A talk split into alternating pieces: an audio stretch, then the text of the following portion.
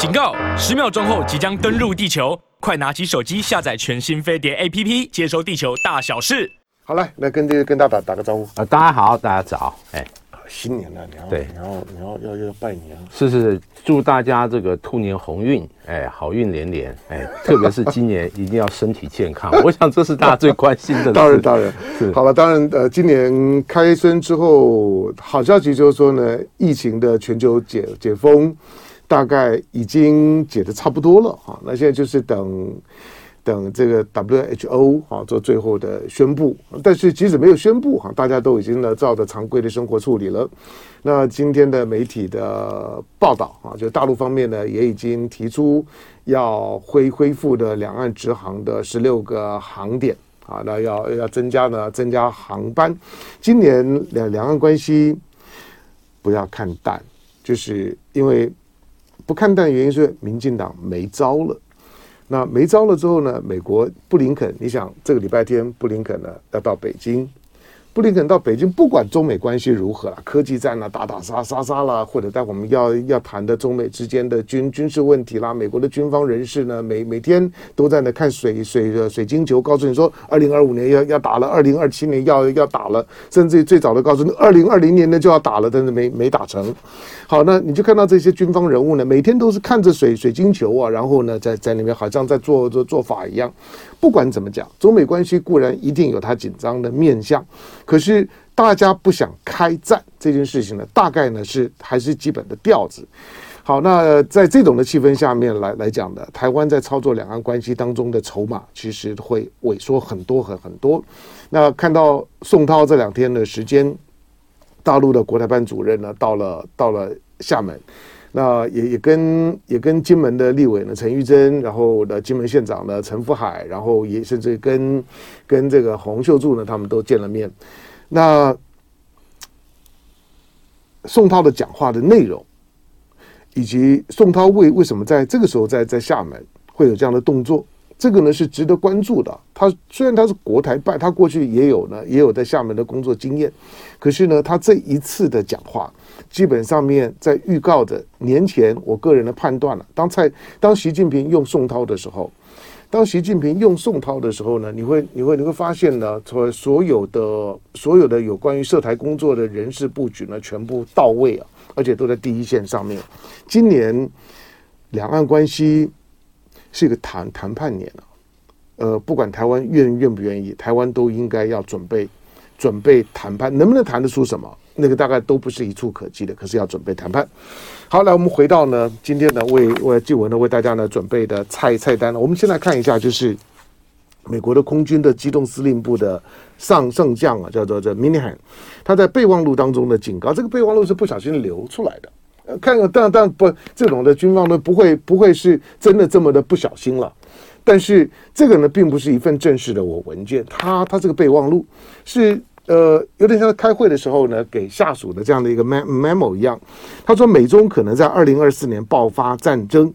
好，对于这件事情呢，美国呢，国会的众议院的外交委员会的共和党主主席呢，就是说呢，麦麦考尔麦考尔呢。他坦言说呢，情势呢确实不乐观。那他在呢这个的 Fox News 呢，福福斯新闻台呢也表示说，我希望他是，我也希望他是错的，但是很不幸，我认为他是对的。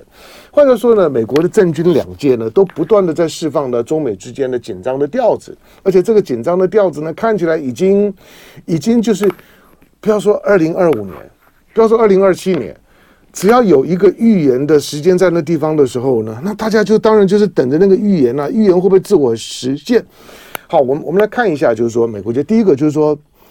这个备忘录，这个这个就就是美国空军机动司令部啊，它是一个怎么样的单单位？它为为什么会有这样的预判？我们知道美国空军其实体系庞大，对对对，包括这战略司令部这个呃武器啊研发，还有这种机动，哎，机动主要就是主管这个空运。特别是近期我们可以看到，美国运交乌克兰一堆各种武器装备，最新的像是这个布莱德雷步兵战车啊，未来的这个 M one 啊，A two 啊，哎，其实都是由这个司令部来负责。嗯，当然对他来讲，其实就必须关注国际情势的发展。哎，特别是他主管美国很多重要物资装备的这个空运，因此啊，我认为他带有一个就是。对于他下属的各单位进行一个警惕。嗯，哎，我们未来可能遇到一个什么样的情况，我们要绷紧神经。但我觉得，其实这还是老生常谈啊。说白了，就是中国威胁论另一种论述和包装。我们知道，美国政界、军界类似这种声音，其实根本不少。嗯，哎，那近期的除了这个米尼汉以外，之前我们不是还讲过？哎，美国智库说，哎，这个中共攻台，哎，可能这个失败，美国这个付出两艘航母的代价。嗯，但其实你发现类似很多这种声音，或者一些所谓这个呃智库的研究，但里面其实充满很多的一些问题哦，特别是大家。就是还是一个重要的大家观念要要知道哦，两个核武这个随随便便喊喊打喊杀哦，嗯，哎，我就是觉得好像脑子都这个进水的这种感觉哦，哎，这个我认为核武大国之间看待战争，它必须要严谨一点哦，任由这些这个鹰派哎任意的发言，我认为是不负责任的啦，但也显示了美国国内一股反中抗中这种力量，包括军界政界。那他对于这个中国大陆整个国力的崛起，其实他保持一个很高的担忧，嗯，或者忧虑，嗯，也因此哦，这种声音不断的冒出，我认为这见微知著哦，可以从里面看到美国目前国内的这个气氛，包括军界、政界等等，确实对于中的这个整个大国竞争来讲，它有一种很急切的焦虑感。哎，好，那不管是鹰派或者是。军方啊，因为因为这种讲话太密集，对，而且调子几乎都一样，就是只要是谈到中美国关系的，没有一一句好的；讲到台海，没有一句话是不紧张的。不管来自于智库，来自于军军方，现在反而是行政部门讲话相对还比较保留一一点。好，但是当军方的释放的讯息。包括呢，来台湾的像前印太司令，基本上面谈到台湾就一定要唱那个调子。那他所形成的舆论场的那个调子是很很很很整齐的，这个大家也不用太担心，因为美国的本身掌握的话语权，你也不用怀疑。到现在为止，他仍然掌控着这个世界的话语权。那这些的军方的人物啊。不管他是刻意的集体放话，还是基于呢美国的美国的，就是说呢，它本身的美国中心的这样的一个立场所形成的很自然而然的相濡以沫的集体共识，他们释放出那种的调子的背后，其实就是典型的认知战。它形成了认认知战，这种的认知战，把中美关系，把美国的国内舆论的那种反中气氛拉到最高点。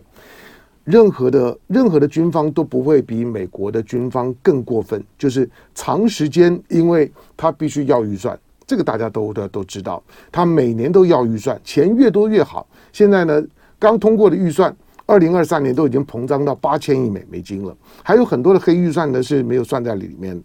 八千亿美金每年呢都在都在膨都在膨胀的情况下面，当然要试出这种的调子，如果能够。不管之前呢，对俄罗斯，对俄罗斯呢，把俄罗斯呢拖进乌克兰战场里面，对于美国的军方跟军工产业来来讲，那个是一次非常的非常重要的战略成成功。但是接下去，当乌克兰的战争看起来打下去呢，无以为为继了，能够把中美关系搞得很紧张。对于军方跟军工产业来讲，那这是一本万万利啊！所以你千万不要以为呢，军方呢是避战的，不，美国的军方并不是这样，美国的军方呢是高度呢需要战战争的。好，那不管是舆论战或者是认知战，第一个就是说，美国的操操作有它实实质的部分，不管是强化呢跟日日本。呃，岸田，我文雄过年前我们我们谈谈过很多嘛。岸田呢带带着三份的厚礼安保这三文件去见去见拜登了。那美国最最近呢也开始呢在炒炒作呢菲律宾。那菲律宾呢，其实在过年前呢，我们也也已经讲过了。当当当美国提出费贺锦丽啊在。在东盟三会的时候呢，他到了泰国，可是到了泰国的 APEC，反正基本上面的稀里哗啦一毛一下，美国对 APEC 已经没兴趣了啊，你不用怀疑，APEC 是他搞出来的，但他已经没有兴趣了，已经始乱终弃了。他的重点呢是到菲律宾，到了菲律宾之后呢，就开始就下药。那个时候我们呢就在节目当中已经讲过这件事情非非比寻常。好，那大陆方面会怎么应对？哦，我想啊，大陆在外交上我们可以看到，过去其实它就是双边，哎，像各个击破，哎，因为美国看起来盟友很多，但美国的盟友其实心思各有盘算，嗯。那我们都知道，这个在整个印太地区，美国最铁杆的盟友应该就是这个日本，日本，哎，还有这个澳大利亚。嗯，但韩国，你别看它最近好像对中关系好像有一点波折，是啊，韩国对于美国来讲，这也不是一个很铁，他随时因为他自己的需要或者它利益，有可能会改变哦。哎，那菲律宾，我认为都也是如此啊。哎，那东南亚其实发现，美国现在发现，哎，好像动摇不了，因为毕竟。这个中国大陆是这些国家最大的这个经济市场，因此美国在拉帮结派的同时啊，其实我认为它是有所策略的，嗯，它也有这个不同等级，比如第一级的像日本、澳大利亚，第二级可能就韩国，我认为菲律宾或东南亚应该第三、第四级吧，哎，但总体来讲，最最终的围堵方式其实就像之前在对于俄罗斯，我认为是一模一样，但是哦，呃，该呼应一下这个香龙的说法。就是，你看现在这个俄乌战争打得如火如荼，其实有一个朋友跟我聊，我觉得很有道理。目前世界上有两个国家最希望台海发生战争，嗯，哎，一个就是我们众所周知，就是美国嘛，嗯，哎，如果拖入战争可以遏制或者减缓中国大陆的崛起。另外一个国家很有意思，就是现在在打仗的俄罗斯啊。如果台海发生战争，它就可以减缓很大的压力，压力轻很多。对，但你看这两个国家对于所谓台海战争，它的处理其实截然不同。嗯，美国是整天喊喊打喊杀，各种智库，各种说法很多。但俄罗斯其实你可以听到偶尔放出这样的声音，嗯，但事实上是很少的，就代表事实上这个本质上还是中美的大国竞争博弈，因此不断的进行相关的认知战，塑造这种氛围。但我认为啦，就现在来讲，整个台海这个周边，其实大陆方面其实做的，就像我们之前讲的，就是硬的更硬，软的更软。嗯，你看软的，就是哎，最新要放出什么两岸之间十六个通商点，哎，就是航点，哎，未来民间这种往来，包括对台的所谓这个台湾民众跟这国民待遇或者一些相关的措施，我认为还是会台，还是会做，但硬的方面。在周边的海空域的活动，我认为它已经常态化。哎，比如说昨天哎发布的相关讯息，哇，好像进入中线和识别区这个这个架次又这个突然增多，这种哦，就是未来一个常态性持续的作为。而且我们发现，这个诚如我们之前讲过，这种无人体系在周边的活动会越来越多，嗯，因此对于国军在防务上的消耗或者紧张，它会持续，而且更紧缩。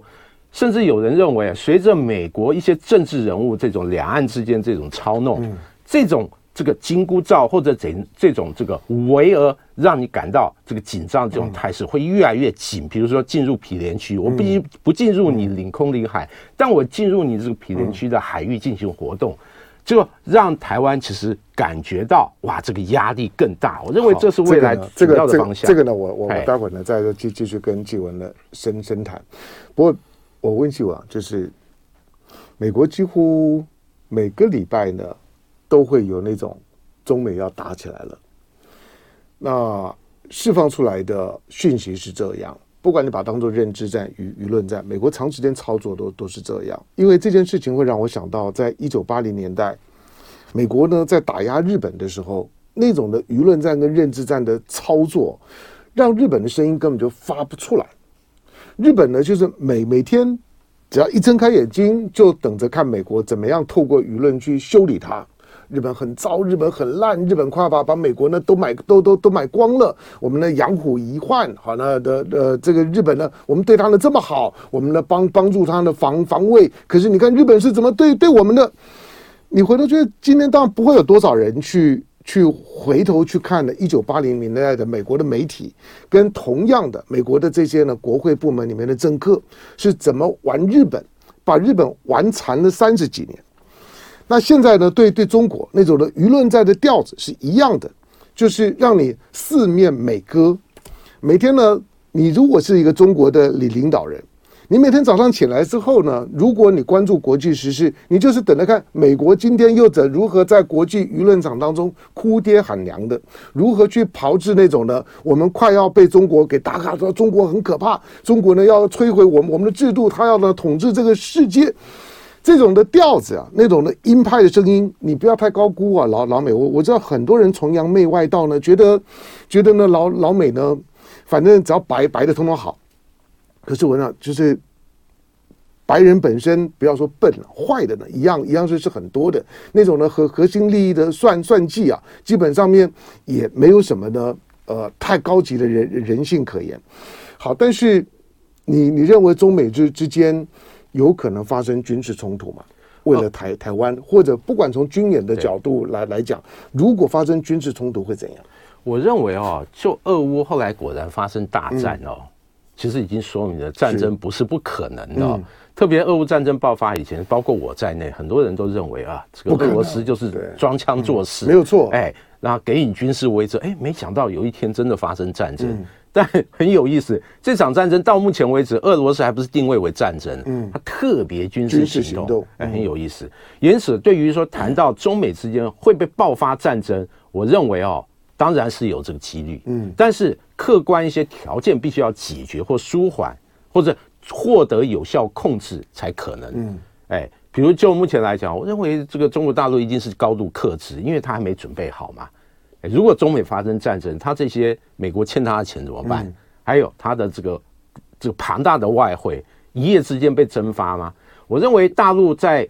真的发动对台这个战争，或者与美国爆发战争之前，他这些必须要做很好的一些准备。哎，此外，在军事力量来讲，我认为他目前还在进行一个他军力的整个这个三军联合作战的一个更紧密的一个优化。哎，因此这包括客观的一些政治、经济还相关的一些条件，还有他的军事准备。我认为中国大陆到目前为止其实还没有。嗯，这个到位还没有完全准备好。当然，美军这个部分，其实从过去以来一连串的营造，我们可以发现，他不断的希望通过一些议题的操作，希望诱使中国大陆它失去一个平衡，或发展它的节奏，嗯，来减缓它的崛起。但到目前这为止，我们发现啊，其实它并没有实现的轻。健康绝对不是等到疾病发生才来。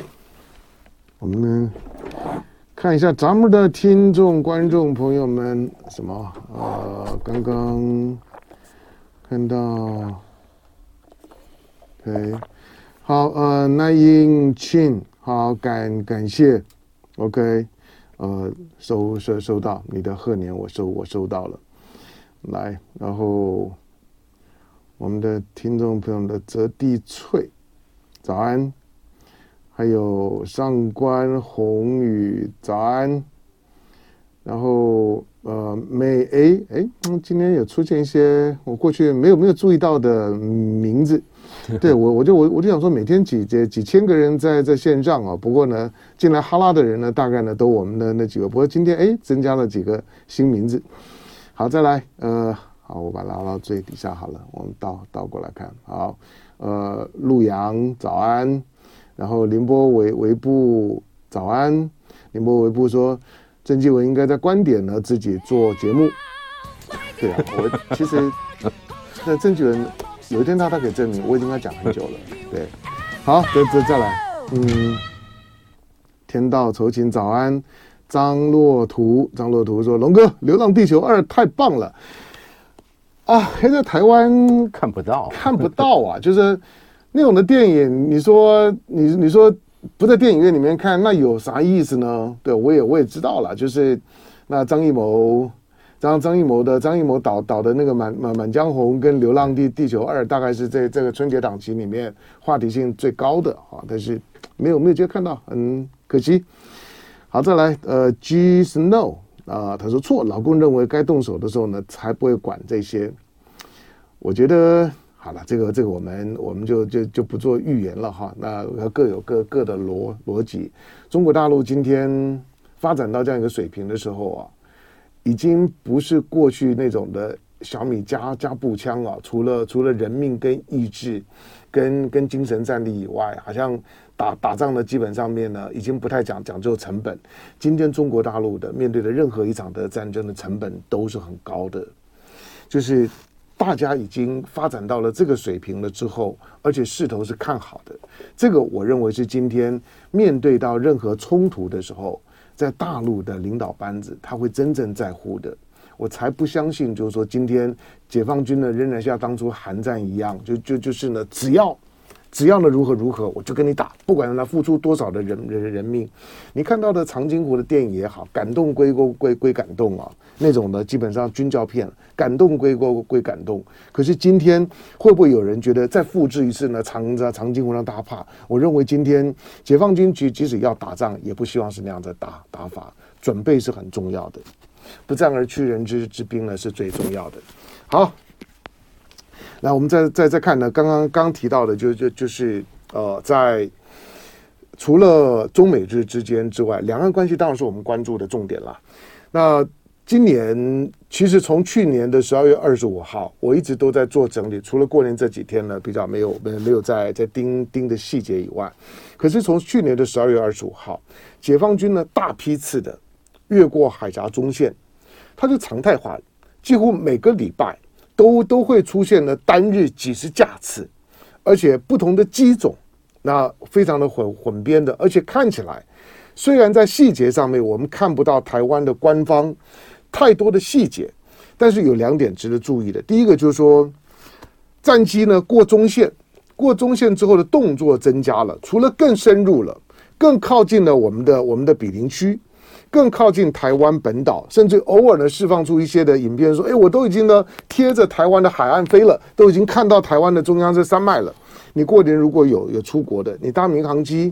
你要要起降的时候呢，你往靠近台湾那边看一看，那个呢台湾其实并不宽呐，中央山脉的后面你可以清楚的看到中央山脉，看到那中央山脉的后面就已经是太平洋，那它都已经可以把这些画面呢释放出来。再来就是说，除了呢越来越靠近台湾之外，第二个呢，我没有我没有太多的军事细节。不过，我认为每一次进来演练的战术越来越复杂，就是他进来的，就说不同的组合的型号，以及不同的时时间点、不同的高度，以及不同的在台湾的附近呢绕飞的方式，那都是基本上面是战战术演演练。你可以说他还是有在做他的战争准备的。好，那解解放军呢？我们看到呢，最近的一次呢，从呃从一月三十一号，今天二月二号嘛，哈，那过过去的过去的一天里面，一共呢有有四十三的四十三架次的机机舰，那又靠近台湾，包括呢呃军军机呢三十四架次，那军舰呢九九架次，持续呢在台海周围的活动。好，那解放军在干什么？其实我们的这个分析一下里面国防部公开的相关的一些细节，嗯、特别航机图，我们就知道，嗯、第一个就机型越来越复杂。对，嗯、以前绕岛巡航的时候，我记得我们那时候看就是轰炸机，嗯，轰六 K 和战斗机，嗯，这种进行绕岛巡航，给你围毙。嗯、现在不止这个战斗机、轰炸机，还有电侦机，嗯，电子干扰机，特别还搭配无人机。无人机，哎。它就是一个很典型的作战练兵嘛，嗯，不同机型、不同用途的飞机，那进行一个联合作战相关的一些演练，嗯，哎，我们知道啊，这个解放军虽然这个载具越来越多，但你要把这些载具不同功能、不同用途给它整合在一起，这是需要长时间的练兵，嗯，而且在练兵的过程，它不断的修正它战法战术，还有因应对手的反应等等，这是一个需要时间累积的哦。不是说我有预警机，我有电侦机，我就可以立刻具备很强的战力，这需要时间。第二个，它的整个进入台海周边的整个航线越来越复杂。嗯、除了之前我们大家关注的防空识别区以外，我们现在发现，哎，台湾的西北，嗯，那台海的一些中部，嗯，还有这个西南，哇，全方位都有解放军的飞机活动哦，嗯、而且它不时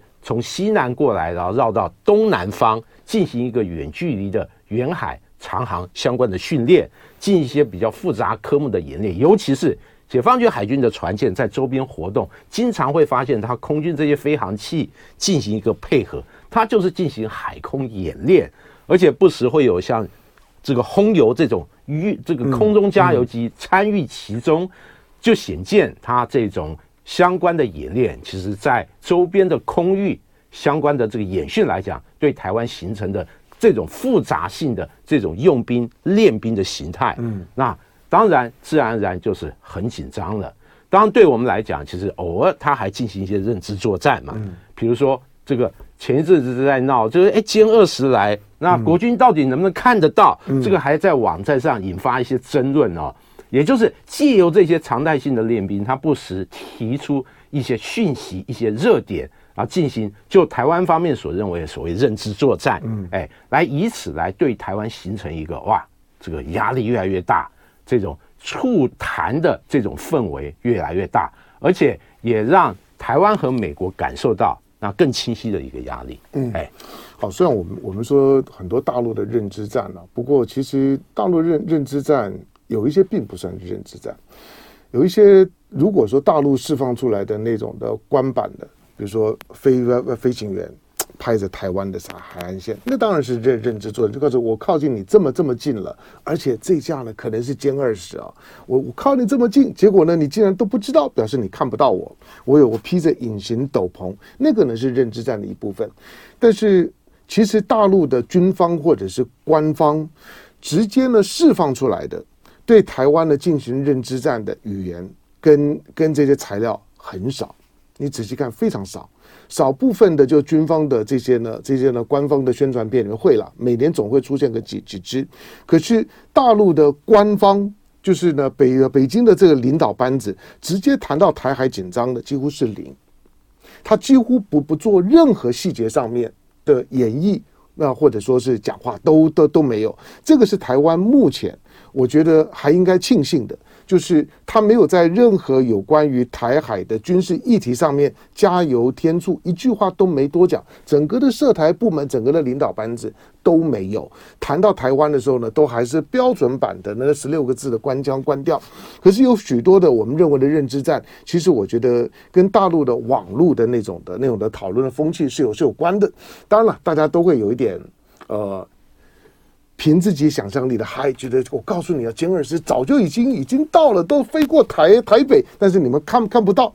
呃，这既然看不到，你也无法无法去证实了。就是大陆的这种的军迷军武的网站，其他也很很很发达，每天呢都会呢创造大量的一些的话题。那个话话题，它不见得是官方的刻意的操作，但是在两岸的舆论场里面，它有发酵的效果。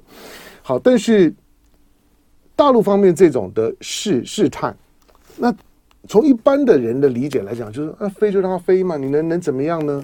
第一次第一次飞的时候，大大家很震撼呐、第一次呢，拦截的时候，蔡英文都还去发奖金啊。但是现在天天来来的时候呢，蔡英文他大概也不可能去发发奖金了。那一般他他整天发奖金就要忙忙忙死了，没有意义啊。就是第一次跟现在呢，慢慢的你就对那种的讯息钝化了。就是大家的那种有关于解放军军机在台海周围的机舰一起行动的这种新闻，我认为在台湾的舆论场子已经疲乏了。除非你创新高，除非你更靠近，除非台湾的军方做了怎么样的反应，否则大家都已经疲疲乏了。疲乏原因很有一个，你又不敢打，难道你你你要打吗？那不敢打，那飞飞就飞嘛。第一个我又看不到你，第二个。其实你也没有真的近到会对我产生直接的军事的威胁，这种的认知对吗？确实哦，这个台湾在这个民众这个心房来讲，已经结节退缩。嗯，目前感觉到好像只要不进入领空领海，对，都无所谓。只要我不要抬抬抬头看到你，不要哪一天呢双这双十节的时候呢，我们的我们的军机呢飞吧飞过总统府的时候，哎，发现解放军的军机也飞过来了。只要不要发生这种事，台湾老百姓其实不太有感觉了。但是你看一九九零代以前啊、哦嗯，整个台湾海峡的空域都是国军的飞机在。没没有错，没有错。而且那时候大家也知道，嗯、这个侦察机不时会飞到这个大陆内陆进行侦察、嗯嗯、但这个包括两国论以后哦，大家好像有中线的默契。嗯、但去年这个八月这个以后，我发现这个中线也没了，嗯、就是一步一步退缩。嗯、这对于国军的整个整个防御来讲，当然这个态势嗯越来越紧张哦。哎，这是很不好的，尤其是整个新防已经这个退缩到最基本的这个底线，嗯、因此哦。这无疑是两岸之间一个的力量的一个对比的一个消长，嗯，哎，那这也反映了国军目前的困境，也因此哦，最近一个军售的氛围就是，哎、嗯，海空军好像不太重要，嗯，哎，优先这个进行这个陆军装备去精确导引武器的这个采购，嗯，好像要搞得未来如果台海发生战争，那国军最重要的哎就是打巷战，打一些焦土战，哎，已经形成这样的一个氛围，过与过去这个我们所知道，这这我跑新闻三十几年。嗯制空、制海、反登陆，现在感觉这三个好像都慢慢都已经瓦解了。嗯，特别连反登陆之下都要买什么，自己在这个领土上布雷，然后打巷战，然后什么这个民防这种什么黑熊部队，这些议题反而一直在发酵，就显示你看两岸之间这个对比，哇，节节退缩，退缩。目前到路上甚至城镇上，对于这个台湾整个发展来讲，我认为这也是一个。很令人忧虑的一个现象。嗯，哎，对啊，台湾过去的军事采购啊，其实有很长一段时间啊，陆军啊几乎已经被放弃了，就是不重要，就是把大量的钱呢都摆在呢船舰上上面，飞飞机、船舰，只有海空军有所谓的采购问题，陆军基本上聊备一格，所以呢，陆军呢被冷落，大陆军时代的结束，在台湾是有定见的。那海空军如果如果撑不下下去，那台海的战争基本上面就结束了。这是台湾在面对到两岸冲突的基本的认知的战略认知。可是现在美国倒过来了，就就是不，海空军可能很快就不见了，也发挥不了什么阻挡的作用。但是呢，要让呢解放军呢认知到，就是说这场的战争你一定要要登陆，而且登陆之后一定是血战。这个是这两年。尤其俄乌战争发生了之后，美国对于台湾的战略描述当中呢，描述的内容跟用语最大的改变，就是台湾人必须要认识到这一点。美国现在就是海空军是撑不住的了，我也没有打算卖卖更多的东西给你。拜登现在连 F 十六的都都都都不给乌克兰，你就知道他很怕有一些的大家伙到了那个地方呢不堪用，或者呢落到了敌人的手手手里面，那个对他影响呢就很大。但是。陆军的部分，我给你小呃小兵器，小兵器呢，就算丢了也无所谓。那小兵器呢，就是告诉你，就是说，你解放军如果今天两岸发生冲突，你就准备在台湾呢打到烂，那要付出很大的人民的伤亡。它到底只是一个战略威吓当中的描述性的用语，还是呢，美国是真的这样子盘算的？好，最后一个问问题啊，问纪文，这两天大家都在讨论到美国的众议院的议长麦卡锡。他会不会来台湾访问？最快可能四月份了，就是中间呢，如果放放假期间，他就就有可能来。当然，美国的政治人物啊，麦卡锡嘴巴一定一定讲讲说这个呢，就是没有呢中国大陆智慧的余地，就这种事情呢，跟你没个屁关系。我我想要来的时候呢，你挡挡不住我，只要台湾邀了，我就来了。但是麦卡锡如果真的来了，解放军会怎么样？我认为哦，这个部分未来还很大的观察。我认为，除非麦卡锡在这个地方动作还有话做足了，嗯，那严重的刺激中国大陆或者台湾予以配合，那否则的话，我认为哦，解放军的相关的反应可能会比去年八月来的更有弹性或缓和。嗯，毕竟对于拜登来讲，第一个就是党派嘛，哎，共和民主不同，然后行政和立法呃不互不干预，哎，他有一些说辞啊，而且。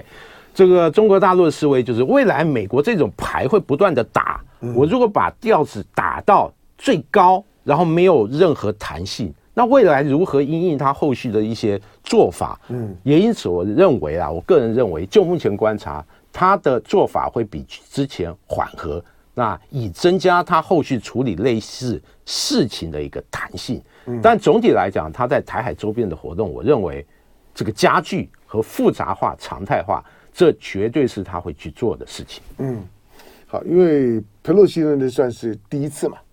啊，那更更早之前呢，上上个世纪末的，就是金瑞气啊，金瑞气那次访问，实际上在当时的解放军是没有办法在台湾附附近的周边海域活动的。嘴巴讲一讲是一回事情。那裴洛西的上次的到访，是解放军测试自己军事准备。我认为借着，既然你来了，OK，那我就开始展示一下。我的军事准备都动作，但是这一次麦卡锡如果再来，那解放军如果说把动作放缓缓和了，会不会呢引发一种的纸老虎的怀疑？因为不只是麦卡锡，你看到包括现在呃像是捷克的总统 OK，他那他通话怎么样呢？对了，在政治上面，我老实说，政治上面，你如果大家都不觉得怎么样，他也就不怎么样。但是如果你要你要在乎面子，你要觉得怎么样，那他就真的怎么样。政治呢，对对军事的影响就是这样。所以麦卡锡会不会来？其实关键点只有一个，就是台湾蔡英文政府是怎么想的。台湾蔡英文这政府有没有勇气去 say no？因为你没有邀，他是没有办法来的。关键就在于台湾邀不邀。去年玩裴洛西，把台湾给玩烂了。那今年蔡英文政府在选举年的时候，要不要玩一下麦卡锡？那才是重点。感谢纪文来，谢谢，下回聊，拜拜。